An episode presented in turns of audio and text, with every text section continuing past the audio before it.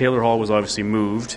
Before we get to the player coming in, uh, I mean, Taylor often drove the line he was on, and there are a lot of stats that suggest the team struggled offensively when he wasn't on the ice. I mean, is he a replaceable player? How do you look at losing him? Well, it's a, you know, we had to make some changes to our hockey club, and, and Taylor was the, the price we had to pay to get a defenseman. Um, losing a player of his quality, it doesn't matter if you're the Edmonton Oilers or the Pittsburgh Penguins, he's a hard guy to replace, and uh, he had been uh, part of the fabric of the Oilers organization for many years. He gave us everything he possibly had to uh, to try and lead the team towards success, and, and we will miss him. He's a, he's a great kid. He's a passionate kid. Uh, he believed in Edmonton, and, and we'll miss him. But uh, again, with that being said, Peter had to do something to change the team, change the lineup. And, um, uh, you know, we'll talk a little bit about Adam Larsson now coming in, and, and that's the player that, that we acquired. Um, comes from a program where there's um, maybe not as much notoriety to it at this point. It's not one of the... Uh, you know, when you look at the New York market, um, he doesn't get as much attention as maybe some others do, and, and that's okay by us. Um, he'll come in and quietly do his thing, and we think that he can play twenty, twenty-two minutes a night against the top uh, top level competition. And um, is he going to be um, a Letang type player where he puts up seventy points? We don't expect him to do that. We think that he can be a little more like Mark Edward Vlasic and play very good minutes against uh, the other team's top players and play consistently, and Uh, continue to grow his game with our team as it grows. Do you think, or, or do you plan to maybe give him a look on the power play, whether it's in the preseason or anything like that, and see if there is that element to his game? Well, we've got to take our time with him. Um, I don't want to, um, you know, be bold and, and tell the, the fans or even his teammates that he's going to play in this situation or that situation. We've got to take some time with him. We've got to let him feel comfortable in what he does best, and that's playing regular minutes and Uh, penalty killing and playing a good defensive game.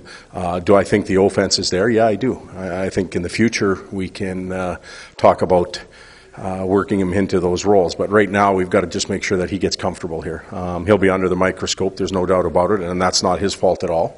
Um, when you get traded like that for a player like Taylor, uh, people will watch closely, and we want to make sure that he has success early in the year and feels comfortable.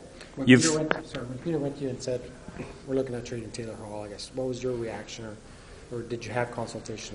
Peter and I talk all the time, and uh, you know the common denominator is, will it help us win?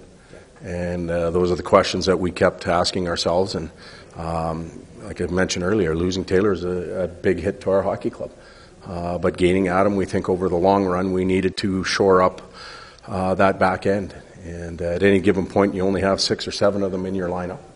Uh, they eat a lot of minutes up. They're uh, they're very important to get the puck into our forwards' hands, and uh, we just felt we couldn't continue to go with uh, uh, with the group that we had. We had to strengthen it up, and I think with uh, with the move, uh, it will make others better back there too. It gives them uh, it takes a little pressure off them. Uh, maybe takes some minutes away from some guys like Darnell that uh, are still growing as players, and uh, allows them uh, to develop in a. in a more normal curve rather than a rushed one. You have one defenseman though that can put up those Letang points. That you well, I you know what Letang had sixty-seven or seventy points. Uh, there may only be two of those in the league. Uh, Fifty points. Fifty points. Well, maybe we do. Um, you know, we'll find that out. Uh, I don't think you can just go point total. I think our power play has to be uh, be much more effective for uh, a defenseman to put up numbers like that. And that can be twofold. That can be the power play performing better, but also that defenseman quarterbacking it. And uh, um, you know, I think we'll uh, we'll continue to grow and improve in that area. Um, I looked the other day at some of the the past Stanley Cup winners, and Letang was uh, by far the leading defenseman scoring this year at sixty some points. Um, Doughty, uh, Duncan Keith were in those those mid to high forties. Um, you know, if we can get somebody up in that range and running a power play, then we've got what we need. So you don't need to trade for another offensive defenseman? Well, I, I'd like to trade for three more offensive defensemen, but, um, you know, when you're at uh, at the table and you're making these deals, it costs you dearly. And uh, we're still trying to stockpile assets in our organization and get strong in all areas. Can you comment on the addition of Milan Lucic and maybe the change in complexion of your forwards? Are you factoring Cassian and Maroon as well? Exactly. That's uh, when Peter um, when when Peter entered the program and, and looked at the team. You want to get bigger, stronger, heavier, a little harder to play against uh, later on in games, uh, tougher to knock off pucks. Um, stronger in the blue paint at both ends. And uh, with the players that you mentioned, I think we've accomplished that. Now, they still need to go out and perform and do it. Um, it's easy to look at their size and their strength and what they've done in the past, but it's still their responsibility to bring it each and every night and for us to get stronger in that area. Um, you know, the game is still played at a very fast pace, so these players need to be able to uh, to execute and, and get from point A to point B, and we believe they can uh, with the size that they bring in. Will E R B play in the league right away? From what I've been told and what I've seen, I think he's going to have a good opportunity to. Um, and, uh, you know, him getting healthy over the summer and coming to training camp uh, with a real positive frame of mind um, and attempting to make the team will be a, a step in the right direction. So um, I'm hoping he does. But, uh, again, we'll have to look at it and, and see how he performs in camp.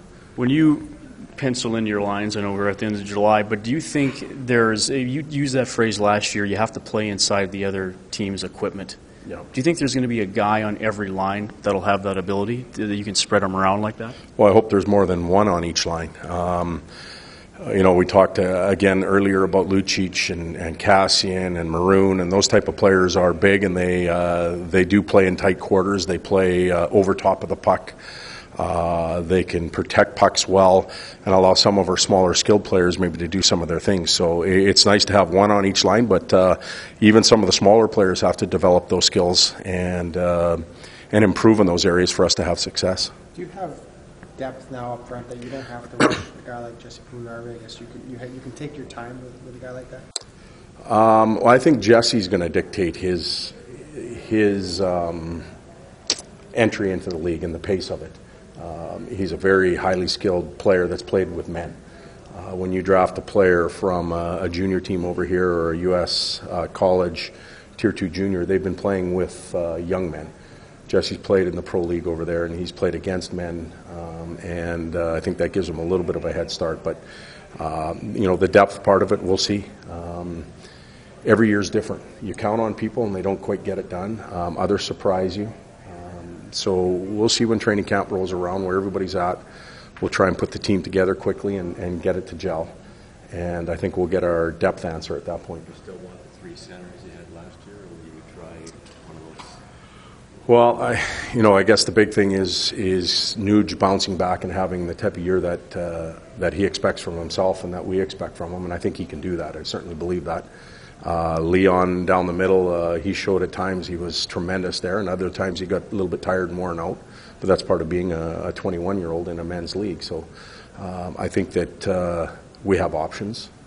Um, I think that the top players need to play with other top players um, that think and execute the same way that they do, and uh, they can complement each other. So we'll look at that when we put lines together. Where do you see Yakupov since last year? He didn't seem terribly happy. No, um, he didn't, and, and we weren't.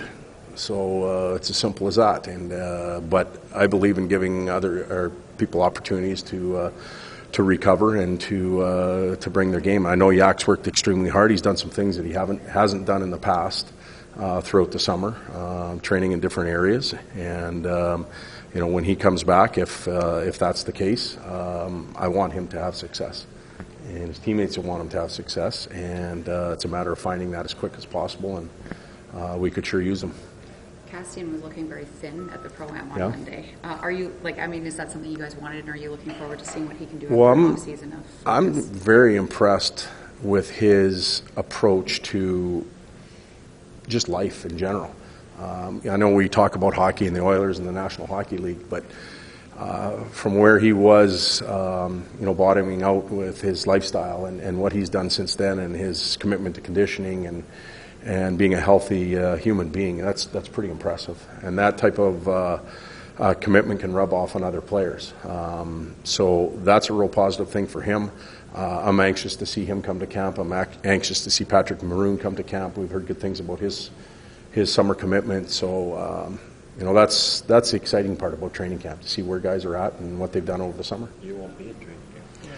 Well, hopefully, you know, I got to watch how I say this. Hopefully we won't for the uh, Team North America's sake, uh, but I'm not. I don't want to sell our team short here at all. Um, you know, we're going to go with uh, with Connor and Nuge and a number of other young young stars to uh, to Toronto to try and win the, the World Cup.